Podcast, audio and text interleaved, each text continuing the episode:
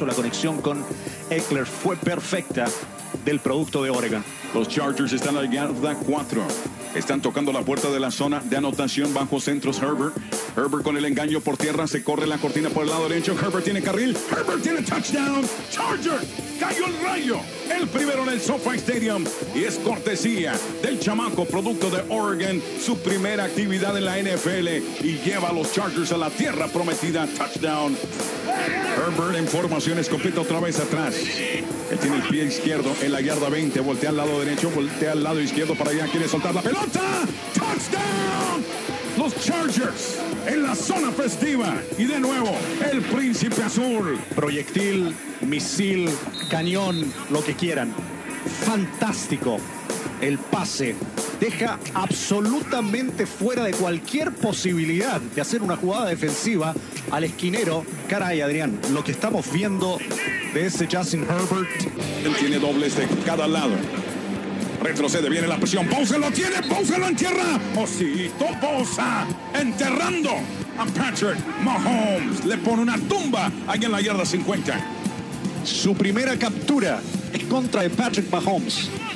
Nunca en su carrera el gran Joey Bosa se había dado este gusto hasta hoy. Desde la gran ciudad de Los Ángeles a la tierra del rayo al sur, esto es Puro Chargers. ¿Qué tal, amigos? Les saluda Adrián García Márquez junto a Francisco Pinto. Los Chargers, casi, el ya merito, almost, como dijeron en la película de Apocalipto, almost. Tenían al mero emperador de la NFL, lo tenían. You could have had him. También otra movie, como Sundown, le dice a Maverick en Top Gun, we could have had him, we could have had him. Sí. Casi, Pancho, tenían al champion contra las cuerdas, pero nunca llegó al knockout. El que soltó el gancho al hígado al final de cuentas fue el mero Patrick Mahomes, pero tremenda actuación de parte de los Chargers, en particular la defensiva, y un chamaco, un príncipe azul, que ahorita lo vamos a platicar, Justin Herbert, entrando obviamente a relevar de último segundo literalmente al titular, el mero quarterback de los Chargers en este momento, Tyrod Taylor. Buen partido, pero se perdió contra Chiefs en overtime. Así es, amigo mío. A ver, ¿qué me dejan estas primeras 2 semanas? Me parece que el equipo está estableciendo lo que muchos analistas y expertos veían antes de que comenzara la temporada, ¿no? Que los Chargers tenían el potencial de convertirse en una de las mejores defensas de toda la liga. Sí, es cierto, frente a Cincinnati se gana el partido 16-13. Recordemos que antes del partido Casey Hayward mencionaba a Cincinnati como una de las ofensivas más talentosas a las cuales se iban a enfrentar en esta temporada. Los dejaron en 13 puntos y ahora se enfrentaron tal vez a la más talentosa, la más explosiva de toda la liga, y los dejaron en 23 puntos, pero con muy buenos números en cuanto al ataque terrestre y el ataque aéreo, en cuanto a la defensa de ambos. Entonces me parece que pese al gran partido que tuvo Justin Herbert, y vamos a hablar de eso más adelante, es la defensa la que ha mantenido al equipo en estos partidos y es la ofensiva la que nos está quedando a deber hasta el momento. Y bueno, hablemos de Justin Herbert precisamente. Este muchacho, chamaco de Oregon, entra de último segundo, como mencionamos. Esa presencia, tú lo platicabas durante el partido, los dos lo decíamos, ¿no? Que estábamos hablando de alguien que realmente asumió control de la nave sin nervios, sangre fría. Y es rarísimo ver a un quarterback joven poder hacer eso, tener ese tipo de lenguaje corporal y que le inspire confianza a sus compañeros. Es que realmente es increíble lo que pasó, Adrián, porque, a ver, el muchacho se enteró literalmente, no creo que más de 3-4 minutos antes de que empezara el partido. Y la gran mayoría de sus compañeros se enteraron en el huddle, cuando estaban ahí reuniéndose para el primer turno. Para la primera jugada del partido fue cuando Hunter Henry, que recién hace unos momentos daba su conferencia de prensa y decía, yo me enteré en el huddle, yo me enteré ahí. Yo cuando lo veo digo, caray, es Justin. Y no Tyrod. Entonces es muy, muy difícil, y hasta cierto punto, lo mencionabas tú durante el partido, tal vez le haya hecho hasta mejor el no haber sabido con anticipación, como sí lo hará esta semana, como sí ya lo sabe que él va a empezar frente a los Carolina Panthers. Tal vez para ese primer partido le hizo bien el no saber, le hizo bien que lo tiraran a los Leones así, nada menos que ante los Kansas City Chiefs, porque es como que, bueno, estoy listo, estoy preparado, no tengo tiempo de pensar en nada, solamente tengo que reaccionar y tengo que jugar. Y vaya primera ofensiva que lideró Justin Herbert, llegando a la anotación con su primer touchdown como Charger, con el primer touchdown en la historia del SoFi Stadium para un Charger, y hay muchos números históricos que consiguió Justin Herbert en este partido, pero por sobre todo, completamente de acuerdo, yo vi a un líder en la cancha, vi a un tipo que se paró ahí y que dijo: este es mi equipo, esta es mi ofensiva, vamos. Exacto, y diciéndolo con todo respeto a Tyrod Taylor, sabiendo que, y el chamaco entiende, que Tyrod Taylor es el titular, todos lo entienden, los jugadores durante toda la semana recalcaron el punto, pero que tienen toda la confianza del mundo en Justin Herbert, y más después de lo que vimos con esa actuación. Por cierto, la ofensiva de los Chargers, más de 150 yardas por tierra, otra vez la línea ofensiva muy efectiva. Esta vez vimos un poquito más de Austin Ekeler, la explosividad, un par de atrapadas excelentes para complementar el trabajo de norte a sur. Sigue corriendo con tremenda convicción Josh Kelley, tremendo hallazgo, el producto de UCLA. Todos sabíamos que tenía talento, pero para llegar a la NFL y pisar cuellos en el proceso, sí. cada vez que le entrega la pelota es increíble lo que está haciendo el muchacho. El ataque terrestre formidable. También me gustó que Keenan Allen haya tenido 7 atrapadas para 96 yardas el domingo. Alguien que nunca puede faltar en esta ofensiva, y si Herbert tiene que hacer algo es encontrarlo más. A ver, en lo que han hecho Ekeler y Kelley, por ejemplo, ya llevan 301 yardas en 2 partidos, entre ambos. 177 para Ekeler y 124 para Joshua Kelley. Como lo mencionabas tú, 157 en el último partido. En estos momentos están sextos en la NFL en cuanto a dúos de corredores de running backs y su producción. Sextos. O sea, en estos momentos Ekeler y Kelley son élite. Ekeler encima tuvo 4 recepciones en el último partido para 55 yardas, un promedio de 13.8 yardas por recepciones, y eso es lo que todo el mundo sabe. O sea, para estas alturas Ekeler ya no es un secreto, todo el mundo sabe que el peligro con él es doble, porque es un tipo que realmente te puede hacer daño tanto por tierra como por aire. Keenan Allen está... a ver, esto es histórico en serio, ¿eh? Porque está solamente 7 recepciones de superar al gran Winslow. Kellen Winslow, baby. Así que fueron 541 atrapadas para Winslow. Exacto, imagínate de lo que estamos hablando, de que este jugador esté ahí a punto de quedar, creo que va a quedar cuarto en la historia, tercero en la historia de los Chargers en cuanto a recepciones.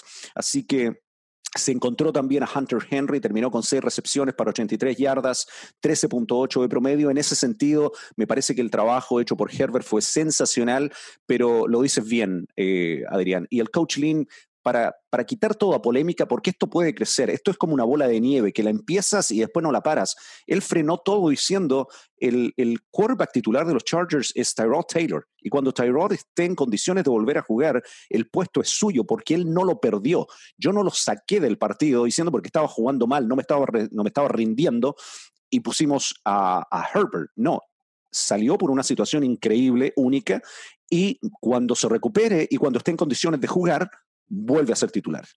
El médico de los Chargers, sin querer, al inyectarle algo a Tyrod Taylor previo al partido para endormecer un dolor, porque todos, era un misterio, nadie sabía que tenía una fractura en las costillas, precisamente Tyrod. Sí. Todo un guerrero que quería aguantar, y vean el tipo de duro que iba a jugar con cracked ribs, básicamente, pero necesitaba ese painkiller. Y al final de cuentas no funcionó, fue algo que le perforó el pulmón, y eso lo llevó a pasar a una situación de emergencia, y por eso llamaron a Justin Herbert. Y Herbert, mencionas la historia, 1954, la última vez que se vio en la NFL un quarterback debutar con touchdown aéreo y un touchdown por tierra en su debut, y es el primer quarterback en la historia de Chargers en debutar con 300 yardas en su primer partido. Tremenda actuación de Justin Herbert. Ahora, del lado defensivo, Pancho, tú hablabas obviamente del gran trabajo que hizo Bosa, el gran trabajo y presión constante que estaban poniendo él, Ingram, Linval Joseph, la casa y en la trinchera, haciendo Jerry Tillery, estaba en todas partes, Isaac Rochelle en varias ocasiones también, el grupo de linebackers, Kazir White haciendo mucho trabajo sucio también, al lado de Kenneth Murray. Este chamaco, 18 tacleos ya, 18 tacleos en la temporada para Kenneth Murray, liderando a todos los rookies de la NFL en tacleos, y la máxima cantidad por un rookie de Chargers después de 2 semanas desde cuando menos el año 2000, o sea, desde hace 20 años, la última vez que vimos a un linebacker impactar tanto como rookie, en particular en el caso de los Chargers. Grande Kenneth Murray. Touchdownología. Cuando a principios de septiembre, James, tal vez el mejor safety de la NFL, muchos se preguntaron qué tan grande sería el impacto de su ausencia. Los Chargers entraban a la temporada con el potencial de convertirse en una de las mejores defensas de la liga, y ahora Gus Bradley perdía a uno de sus jugadores más importantes, un líder, uno que te hace jugadas ganadoras. Pero eso es fútbol, y la mentalidad siempre ha sido turno del siguiente. Eso nos lleva más atrás, cuando en abril, y después de moverse arriba en el draft, los Chargers seleccionaron a Kenneth Murray Jr. de la Universidad de Oklahoma con el pick 23. El jugador que Anthony Lynn quería a toda costa ya era un Charger, y les costó sus selecciones de segunda y tercera ronda que se fueron a New England. Y desde el primer día de entrenamiento, Murray demostró que venía a jugar. En una liga repleta de grandes atletas, el jugador de 21 años, nacido en Missouri City, Texas, es uno de los especímenes más imponentes en su posición. 6'2 y 241 libras de peso sorprenden aún más cuando se aprecia la rapidez con la cual cierra espacios en la cancha, especialmente en coberturas laterales. El muchacho nació para hacer jugadas ganadoras. Hasta el 2018, Murray era considerado un buen apoyador, con posibilidades de ser seleccionado en primera ronda del draft, pero un nuevo estilo defensivo instalado por Alex Grinch en Oklahoma liberó todo el potencial de Murray, terminando el 2019 con 102 tackles, 17 de ellos para pérdidas de yardas, más 4 capturas de quarterback, y pasó a ser con toda seguridad una primera selección del draft, y como algunos le llamaron, la debilidad del coach Lynn. Murray ya lidera a todos los jugadores de este draft con 18 tackles y va a un ritmo muy por encima de lo que analistas expertos de la NFL proyectaron para el número 56 en su primera temporada profesional con Chargers. Le vaticinaron 85 tackles, 3 capturas de quarterback y 2 intercepciones, pero a este ritmo Murray terminaría la temporada muy por encima de los 120 tackles. Nada mal para un novato que pasó de ser tal vez una primera ronda a potencialmente convertirse en uno de los mejores linebackers de la NFL. Muy bien, Pancho. Excelente pieza sobre Kenneth Murray. Sabemos el impacto que ha tenido ese muchacho y obviamente yo no he visto, es más, se los voy a poner así, los Charger fans van a entender. Si Sean Merriman y Sean Phillips tuvieron un bebito, ese bebito es Kenneth Murray. Es como me gustaba que era Merriman. Atacaba al quarterback, no le tenía miedo a nada, absolutamente nada, era una energía lights out, como quien dice. Pero también un Sean Phillips era una garantía atacando al quarterback, pero se guiaba todos los espacios, era de los que les gustaba hacer el trabajo sucio. No creo que estamos en atmósfera todavía del gran Junior Seau. Pocos van a llegar a ese nivel, pero Kenneth Murray me gusta lo que estoy viendo desde temprano, me gusta la actitud de producto de Oklahoma. Se ve que está hecho para las luces mayores. Sí, y por sobre todo sus entrenadores, Gus Bradley, dice que el chico quiere aprender, y eso es importante. Y sabemos que muchos lo dicen, y siempre lo estamos, nosotros en el análisis de jugadores, siempre tratamos de mencionar el jugador que está dispuesto a ser criticado, el jugador que está dispuesto a estudiar, porque la manera en que te hacen mejor no es solamente jugando y entrenando y en la cancha, te hacen mejor también en la sala de video, en la sala de donde analizas el video del partido, ves tus errores y los tratas de corregir. Entonces, en ese sentido, me parece que los Chargers seleccionaron a un jugador que puede marcar historia, ¿por qué no?, en la posición para el equipo, y se hace muy importante su presencia de nuevo en una defensa, Adrián, que esta temporada, a ver, en números totales están 14 en la NFL, entre ataque terrestre y ataque aéreo, pero es lo más importante para mí, porque yo sé que es importante frenar las yardas, yo sé que es importante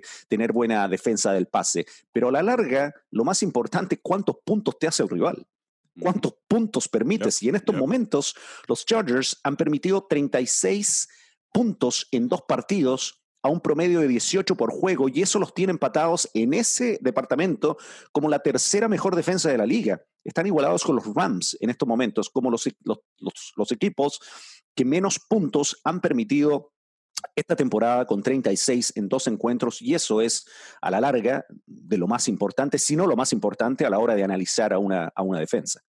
Y bueno, esta semana tenemos a Carolina Panthers el domingo en el SoFi Stadium. Los Chargers entran con marca de 1-1 después de esa tremenda actuación de Justin Herbert, casi ganando el partido en su debut. Austin Ekeler, Josh Kelley, ya lo mencionamos, combinándose para 157 yardas después de 155 contra Bengals. Y a la defensiva, Joey Bosa, par de capturas. Primera vez que captura, precisamente lo escucharon ahí en la narración, la primera vez que captura a Patrick Mahomes. O sea, 2 capturas en 2 partidos para él. Y Kenneth Murray liderando a todos los rookies, como mencionamos, en tacleo. Los Panthers entran a la fecha 3 con marca de 0-2, después de perder en un partido muy cerrado contra los Raiders en la fecha 1, y luego un duelo divisional contra Tampa Bay. La semana pasada pierden contra Brady y compañía. Teddy Bridgewater es número 2 en la NFC en pases completos con un 72%, y Robbie Anderson tiene 223 yardas, que lo tienen como número 4 en la NFL. En recepciones y segundo también en la conferencia, para decirlo. Ahora los Chargers, después de esta fecha, van a Tampa Bay, así que hay que ganar ese partido, asegurarse uno en casa y luego ir a pegarle a Tom Brady y compañía. Y hay muchas historias, muchas lesiones, muchas cosas que están ocurriendo a nivel NFL, y para eso entramos ya al Café Americano. Café Americano, el lugar para un shot digital de espresso NFLero con amigos. Café Americano, se habla NFL. Le damos la bienvenida a nuestro compañero, colega y alguien quien trabaja, reportero de ahí, en las trincheras, en los sidelines con NFLeros. Y estamos hablando de nada más y nada menos que el gran Jaime Mota. Jaime, te escuchamos ahí, vamos a hacerte test el micrófono, ahí estás, ¿listo? Todo bien, señores, ¿cómo están? Un saludo, gusto saludarlos y para hablar de lo que ha sido una semana increíble, ¿no? Llena de lesiones por todos lados. Exactamente, y la lesión que, o sea, todas importan, pero estamos hablando de los Chargers, estamos hablando de la conferencia del oeste en la AFC, vamos a enfocarnos ahí, Jaime. Primero, Christian McCaffrey. Mike Davis, tremendo corredor, pero no es Christian McCaffrey. Ese es el reto que tendrán los Chargers esta semana. No McCaffrey, son buenas noticias porque es uno de los más talentosos en toda la NFL. Yo diría que es quizás el jugador más importante para cualquier equipo, aparte de tal vez Saquon Barkley, quien también se lesionó como corredor, por el hecho de que está involucrado en el 95% de las jugadas, ya sea como corredor, como receptor, saliendo del backfield o como señuelo. Lo utilizan de cualquier manera. Al no tener a un Christian McCaffrey, te puedes concentrar más en Teddy Bridgewater, que no ha tenido una buena temporada estos primeros 2 partidos. Además, la línea ofensiva ha permitido, por lo menos en el último partido contra Tampa, dejaron que lo saquearan o lo capturaran 5-6 veces. O sea, es algo que ahorita Joey Bosa está que ya no aguanta para poder ir en contra también de Teddy Bridgewater. Y como tú ya lo dijiste, Davis no es un Christian McCaffrey. Sí, tuvo 8 recepciones para 74 yardas en el último partido, pero no es lo mismo que un Christian McCaffrey. Oye, Jaime, primero que nada, saludarte, amigo mío, un abrazo. Hace mucho tiempo que no te veo, que no hablamos. Yo sé que tú tienes contacto mucho más seguido con Adrián, trabajando ahí en Fox, pero tú y yo creo que la última vez fue ahí en Staples Center, una entrevista que hicimos ya hace varios años, así que espero que estés bien. Hace algunos años, espero que estés bien, que todos en la familia se encuentren bien, Jaime. Así que mira, primero que nada, a ver, eso. Después, un placer volver a hablar contigo. Más ahora. Sí, más canas, y yo a mí se me ven en la barba las canas, hasta en la barba ya tengo canas. A ver, no hay ningún otro McCaffrey, eso está claro. El tipo es tan especial que es el primer jugador en la historia de la liga que en sus primeros 50 partidos te corre para 3.000 yardas y te recibe para 2.500. Es un disparate, si te pones a pensar. O sea, casi te ha hecho el mismo daño por aire que por tierra. Y el año pasado te lideró a la liga en touchdowns. Entonces, en ese sentido, me parece que es un jugador de esos especiales que están hechos para marcar época. Se lesionó el tobillo de 15 grado 3, 4 a 6 semanas más o menos calculan que lo van a perder, y esas son muy buenas noticias para Chargers y para todos los equipos que tengan que enfrentar a los Panthers en las siguientes semanas. Pero este es un equipo que te ataca muy bien por aire, ¿eh? pese a estar 0-2 en estos momentos, Carolina rankea cuarto en la NFL con 318 yardas por aire promedio, y tienen a jugadores que, bueno, que te pueden hacer mucho daño, desde Robbie Anderson pasando a DJ Moore, que son, a ver, son tipos que tienen partidos fácilmente de 100 yardas por aire, y es por ahí también donde los Chargers tendrán que seguir demostrando que este año tienen una de las mejores defensas de la liga.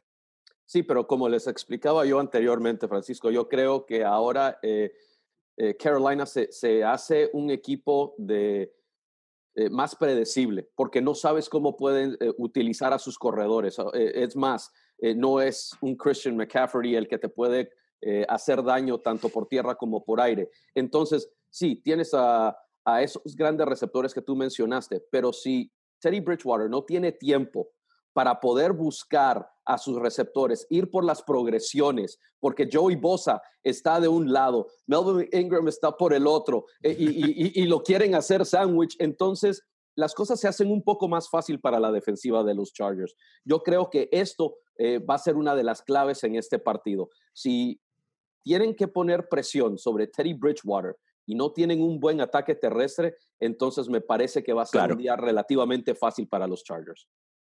Y cuando se habla de la presión que van a poder aplicar, o sea, Joey Bosa ya viene de capturar por primera vez a Patrick Mahomes, le traía muchas ganas, yo sé que disfrutó ese cornflakes que se comió el domingo, Joey Bosa, y estaba viendo algunos numeritos, o sea, tercer mejor promedio en cuanto a capturas por partido dentro de sus primeros 40 partidos en la historia de NFL, o sea, estamos hablando de alguien que te va a conseguir unas 2 capturas cada 2-3 partidos, ya lleva 2 en semanas consecutivas. Al otro lado, Melvin Ingram, pero hay otros elementos que ahora Linval Joseph, le decimos ya, le está diciendo el Chepe, porque es lo que tiene, como se dice, Linval Joseph, ahí es una casa, Jaime, que se instala ahí en la trinchera por parte de Chargers. Tienes a Jerry Tillery, va a haber bastante presión sobre Teddy Bridgewater, va a estar corriendo por su vida, pero temo que también no quiero que subestime esta defensiva, y las defensivas de Gus Bradley saben estudiar y lo han demostrado ya 2 fechas consecutivas, especialmente después de lo que hicieron contra Kansas City, pero van a tener un plan de ataque muy básico, que es no dejar que Teddy Bridgewater se les escape por algún carril que quede libre, como pasó con Patrick Mahomes, que mantuvo a los Chiefs vivos, especialmente en el último cuarto. Pancho, no vamos a dejar mentir, nos estaba frustrando la cantidad de yardas que tenía por delante ahí Patrick Mahomes en los momentos más cruciales del juego. Teddy Bridgewater, a pesar de haber sufrido una lesión grave al principio de su carrera cuando estaba con Vikings, es alguien que también te puede explotar un carril. Sí, ustedes lo mencionan muy bien, Francisco. El hecho de que contuvieron a Patrick Mahomes, sí tiró para más de 300 yardas, pero necesitó 47 atentos de pase para poder lograrlo. Eso quiere decir que la defensiva de los Chargers está haciendo un buen trabajo. Y si puedes mantener a Patrick Mahomes relativamente contenido, yo creo que es un poco más fácil con Teddy Bridgewater. ¿Sabe lo que pasa? Y acá es donde a mí me preocupa y no creo, ahí es donde está el trabajo del entrenador de la semana, de cada entrenador con su grupo, porque eso es lo importante de la NFL, como cada entrenador tiene a su grupo y los mentaliza, y ahí para eso están los líderes de este equipo. Una cosa es enfrentar a Kansas City Chiefs y todo lo que representan, porque ya entran mentalizado al partido, ya sabes el tren que se te viene encima y te preparas. Entonces espero que mentalmente el equipo también llegue así de compenetrado y de encendido a enfrentar a Tampa Bay, porque Teddy Bridgewater, como lo mencionaba Adrián, a ver, es un chico que en algún momento se pensó que tal vez no volvería a jugar. Fue así de terrible la lesión en su rodilla, en la rodilla izquierda que sufrió cuando se dislocó la rodilla, se rompió la estructura completa de la rodilla, entre ligamentos, tendones, se pensó que tal vez no volvía a jugar. Entonces un tipo que al que no lo asusta nada, ¿ya? O sea, el tipo ya pasó por lo más difícil de su carrera. Esto es cornflake para él, o sea, esto es la fruta arriba del pastel, volver a jugar. Tiene récord de 22-14 en la NFL. Este tipo es un ganador. Con los New Orleans Saints sabemos muy bien lo que hizo el año pasado reemplazando a Drew Brees y ese 5-0. Entonces me parece que es cierto, no tienen a Christian McCaffrey, pero eso puede abrir otras posibilidades para este equipo, y espero que los Chargers estén listos más que nada mentalmente, Jaime, para hacerle frente a un equipo que en el papel es inferior a los Kansas City Chiefs, pero que te puede hacer mucho daño. Ahora, muchachos, ya que mencionan y haciendo daño y no tener miedo, les cambio la paginita tantito porque estamos con Jaime Mota de Nefeleros, reportero de lujo en Fox Deportes, con nosotros aquí en Café Americano. Los Raiders, nos quedamos en la división, lesiones en Raiders, Jaime, también que pueden ser de impacto. Waller como Jacobs andan tocados esta semana, no dudo de que los dos vayan a jugar el domingo, pero vienen de sorprender en Monday Night Football. Digo sorprender porque de repente los Raiders 2-0.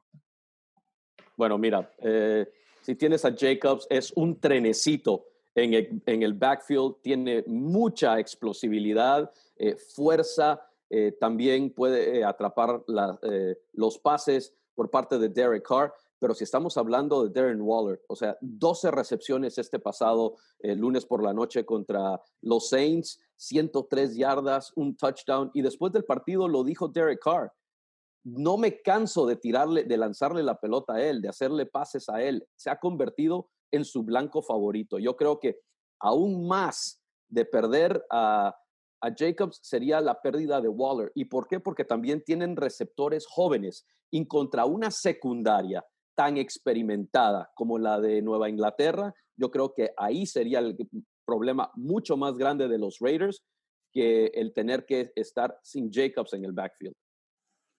No, y así lo vemos, o sea, los estaba dando en NFLeros, aunque sean rival de Chargers, rival histórico en la división. Me gustan los Raiders para victorias en dobles dígitos, por eso decíamos que esta división, cuando estaba con nosotros Rolly Cantú también, que estamos hablando precisamente, esta división va a ser de las más difíciles, si no la más difícil en toda la NFL, cuando se habla del talento y ves la sorpresita que te están dando los Raiders. Y ahorita quiero volver a los Raiders, pero rapidito, Jaime. Drew Lock, otra lesión de mucho impacto dentro de la división. El quarterback de los Broncos también cayó tocado. Sí, cayó tocado, y ahora no solo Drew Lock, pero recuérdate también que Cortland Sutton está fuera del resto de la temporada por una rodilla. El hecho de que Philip Lindsay también es muy posible que no va a jugar, así que tú lo conoces muy bien. Melvin Gordon va a ser, yo creo, que el jugador clave para los Broncos. Pobres Broncos. Este fin de semana en contra de Tom Brady y Tampa Bay. Así que va a ser interesante, y Melvin Gordon, ya lo sabemos, puede correr, es un excelente receptor, también saliendo del backfield, pero si no tiene mucha ayuda Jeff Driscoll, que mejoró en la segunda mitad la semana pasada cuando tuvo que entrar a reemplazar a Drew Lock. La defensiva de Pittsburgh es mucho mejor, creo yo, que la de Tampa. Pero Jeff Driscoll va a tener que hacerse buenos amigos, no solo con Melvin Gordon, sino también con Jerry Jeudy, que yo creo yo que el novato, aparte de Noah Fant, el ala cerrada, excelente, son las claves para el equipo de los Broncos de aquí en adelante. Sí, Fant lidera precisamente a los Broncos en yardas y recepciones, así al igual que Hunter Henry acá con los Chargers. Y cerramos contigo, Jaime, aquí este segmento de Café Americano. Pancho y yo queríamos hablar contigo porque es el mes de la herencia hispana. Y esta semana se dio a conocer que finalmente ya, por favor, ya métanlo al Salón de la Fama, Tom Flores. Tom Flores por fin es finalista. En los últimos años no ha llegado a ser finalista para entrar al Salón de la Fama. Inclusive el congresista John Costa dio un discurso en la Cámara de Representantes en Washington, D.C., diciendo: ya es hora de que Tom Flores sea parte del Salón de la Fama. Yo creo que esto es algo que se ha venido mencionando. Tiene todo lo necesario, todos los requisitos para ser miembro del Salón de la Fama. ¿Por qué Tom Flores todavía no tiene ese jacket dorado? No lo sé, pero para mí debería de ser.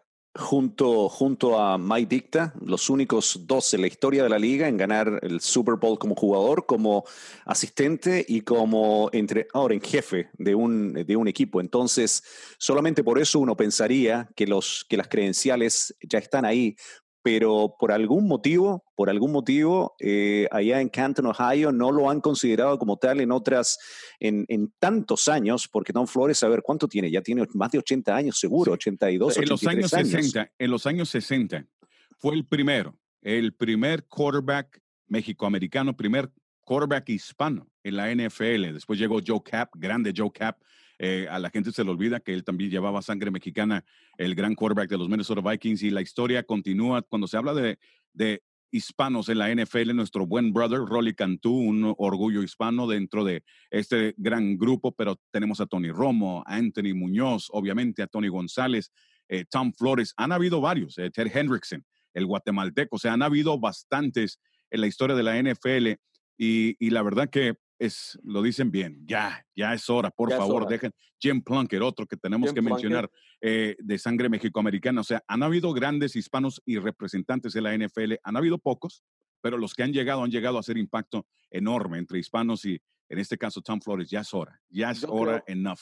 Yo creo que el hecho de que en los primeros años que estuvo elegible Tom Flores, cuando salían los jugadores y otras personas de antaño que pensaban quizás los miembros que eligen a los que van a entrar al Salón de la Fama, que tal vez tenían más credenciales que Tom Flores, pero viéndolo ya bien toda la trayectoria y todos los años que han dejado pasar a Tom Flores como desapercibido, ahora sí, ya es tiempo. Yo creo que también por el hecho de todo lo que estamos pasando socialmente dentro de nuestra sociedad, yo creo que este año se va a dar.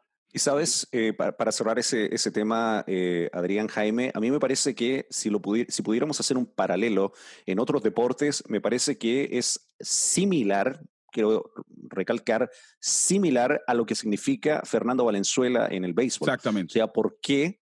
¿Por qué? Porque dicen, bueno, es que los números, es que las estadísticas no lo acompañan. A veces hay que pensar un poquito más allá de eso, y hay que pensar en el impacto histórico y social que ciertas figuras han tenido en el deporte, y ser, como dicen en inglés, think outside the box, ¿ya? Y no solamente quedarte con lo que son los números, aparte de que en el caso de Tom Flores, de nuevo, solamente hay otra persona en la historia de la liga que ha conseguido lo que él consiguió. Entonces, en ese sentido, me parece que tanto el toro en Major League Baseball como Tom Flores en la NFL, ambos deberían estar en sus respectivos salones de la fama.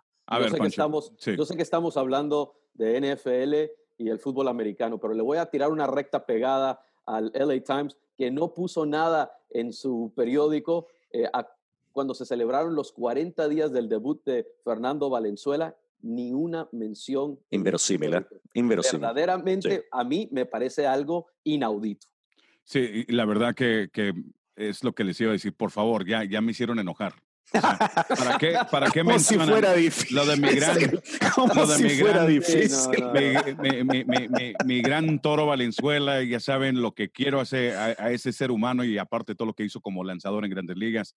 Y siempre le digo a los periodistas enfadosos, esos baseball writers, que son de los más, a veces pueden ser de los más sangrones que pueden existir, son elitistas de que, the numbers. Permíteme, dice Salón de la Fama.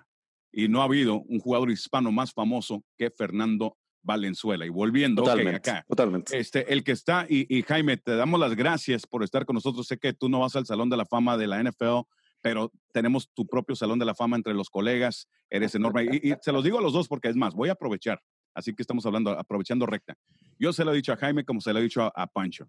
Ustedes dos, amigos, tengo a los dos, ¿okay? A las dos personas que considero dentro de mis colegas, que les puedes poner una foto que dicen 50 palabras a cada uno. A ver, léelo en 5 segundos. Lo leen, les quito el papel y luego les pregunto qué dice letra por letra, y los dos se memorizan en segundos lo que acaban de leer. Increíble la mente fotográfica que tienen ustedes dos.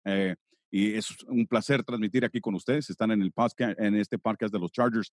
Y Jaime, ya sabes que te agradecemos el tiempo. No, ya sabes. Siempre y acá, para mí. Platicando aquí con nosotros, y ahora hablando del futuro de hispanos en la NFL. Hay alguien que está tratando a ver si en algún momento se le da oportunidad para entrar a esta lista de jugadores hispanos que han impactado en la NFL, y estamos hablando de Isaac Alarcón de los Dallas Cowboys. Giselle Sarur tiene el reporte. Es inevitable no emocionarse al pensar que la NFL ha elegido a un mexicano para formar parte de sus filas. Pero es que en Isaac Alarcón han encontrado la mezcla perfecta entre físico y talento. Alarcón García es el orgullo mexicano de los amantes al fútbol americano, un ganador nato y un apasionado de su deporte. Liniero ofensivo, 21 años, mide 1,97 metros y pesa 144 kilogramos, pues formará parte del equipo de prácticas de los Cowboys Dallas. La llegada del mexicano a la escuadra de los Vaqueros es parte del International Pathway Program, programa que inició en 2017 y que fue diseñado para brindarle la oportunidad a atletas internacionales de obtener un lugar en una plantilla de NFL y mejorar sus habilidades. En 2015, Isaac jugó con los Borregos del TEC de Monterrey, saliendo campeón de la Liga Premier de CONADEI. Un año más tarde, junto a la selección mexicana, ganó la medalla de bronce en el Mundial Sub-19 en Harbin, China. En 2017, volvió al país oriental, pero con la selección mexicana universitaria, donde México consiguió el tricampeonato y en 2019 fue campeón con los Borregos. En caso de que Isaac no llegara a posicionarse en la plantilla de 53 hombres de los Cowboys, Dallas puede mantenerlo entre los 13 miembros del equipo de prácticas. Todo el éxito, Isaac. Vamos con todo. Desde Los Ángeles, California, Giselle Sarur. Hemos tenido tremendo show el día de hoy. Así rapidito se nos fue volando el tiempo, pero no nos podemos ir sin el punto extra de ¿sabes quién? Ay, no, por favor, otra vez. Okay. ¿De qué iba a hablar? Ok, bueno, ya, dale. No, fíjate que el Playbookie creo que le tiene algo especial aquí a todos por el mes de la herencia hispana. Entonces, adelante, Playbookie. Qué lindo saber que se han lucido los nuestros en la NFL. Tony Romo, sé que casi no mencionas tu sangre mexicana, pero está bien. Nosotros sí te reconocemos y tus 248 touchdowns en 13 años con Cowboys. Ted Hendricks, amigo guatemalteco, fuiste 8 veces pro bolero y 4 veces campeón, un verdadero Raider y terror como linebacker. Hablando de Raiders, Jim Plunkett, eres un ejemplo de la perseverancia mexicana, pues te hacías cargo de tus padres que eran ciegos y trabajaste desde joven para cuidar a tu familia. Luego te ganaste lugar en Stanford, luchaste contra un tumor en el cuello y te convertiste en el primer pick del draft con Patriots. Pasaste a los 49ers, pero vestido de negro y plata, se concretó tu leyenda al ganar un Super Bowl y MVP. Hablando de leyendas, Tom Flores, el mexicoamericano de Fresno, fue el primer quarterback y primer entrenador en jefe hispano en la historia de la NFL y ganador del Super Bowl. Ya llegó la hora de que te den tu saco dorado en Canton, Ohio, ídolo. Lugar donde residen los más grandes entre hispanos, el mexicano Anthony Muñoz y el puertorriqueño mexicano Tony González. Muñoz fue el Pro Bowl 11 veces con Bengals, como uno de los mejores linieros ofensivos en la historia. De Ontario, California, a USC, a Cincinnati y luego al Salón de la Fama. Grande Anthony, grande. González, tú revolucionaste la posición de ala cerrada por 17 temporadas, atrapando más de 1,300 pases para más de 15,000 yardas y 111 touchdowns.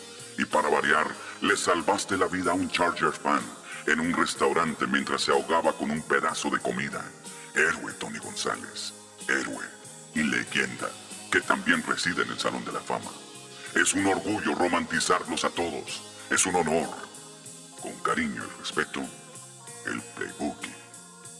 Bien, bien, ahora sí. Más tranquilo el Playbook. No, ahora sí, bien. No, me saco el sombrero. Así como canto las otras, esta también. Esta muy bien.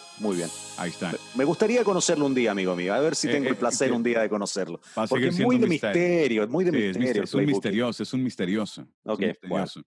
Bueno, amigos, ya saben que todo comienza con Agarra tu Rayo el domingo a las 12. Y luego kickoff a la 1:00 p.m. desde el SoFi Stadium. Chargers contra Panthers. Chargers van por su segunda victoria y van por esa revancha de ese mal sabor de boca que dejó la derrota. Se les escapó Patrick Mahomes y el champion Kansas City Chiefs. Sí, y de nuevo, como lo mencionaba con Jaime, me parece que la mentalidad con la cual el equipo salga a jugar va a ser muy, muy importante, porque no creas y no pienses de que porque no está Christian McCaffrey, este equipo no es peligroso. Este equipo le anotó 30 puntos a los Raiders en el primer juego de la temporada. Fue un tiroteo, 34-30 ganaron los Raiders ese primer partido. Después fue un 31-17 en contra de Tampa Bay. Y reitero, pese a tener ese 0-2 de récord, Carolina rankea cuarto en la NFL con su ataque aéreo. Cierto, al no contar con McCaffrey se hacen más unidimensionales, es más fácil, entre comillas, concentrarte en esos receptores porque ya no tienes al que te pueda hacer daño por tierra. Pero mientras los Chargers entiendan que no importa que en el papel el equipo se vea inferior, sino que salgan a jugar con la misma intensidad y concentración que lo hicieron frente a los Kansas City Chiefs, esto puede terminar siendo y debe ser la primera victoria de local esta temporada. Ya están. Por Pancho Pinto se despide Adrián García Márquez. Este es el podcast oficial en español de los Chargers. Puro Chargers.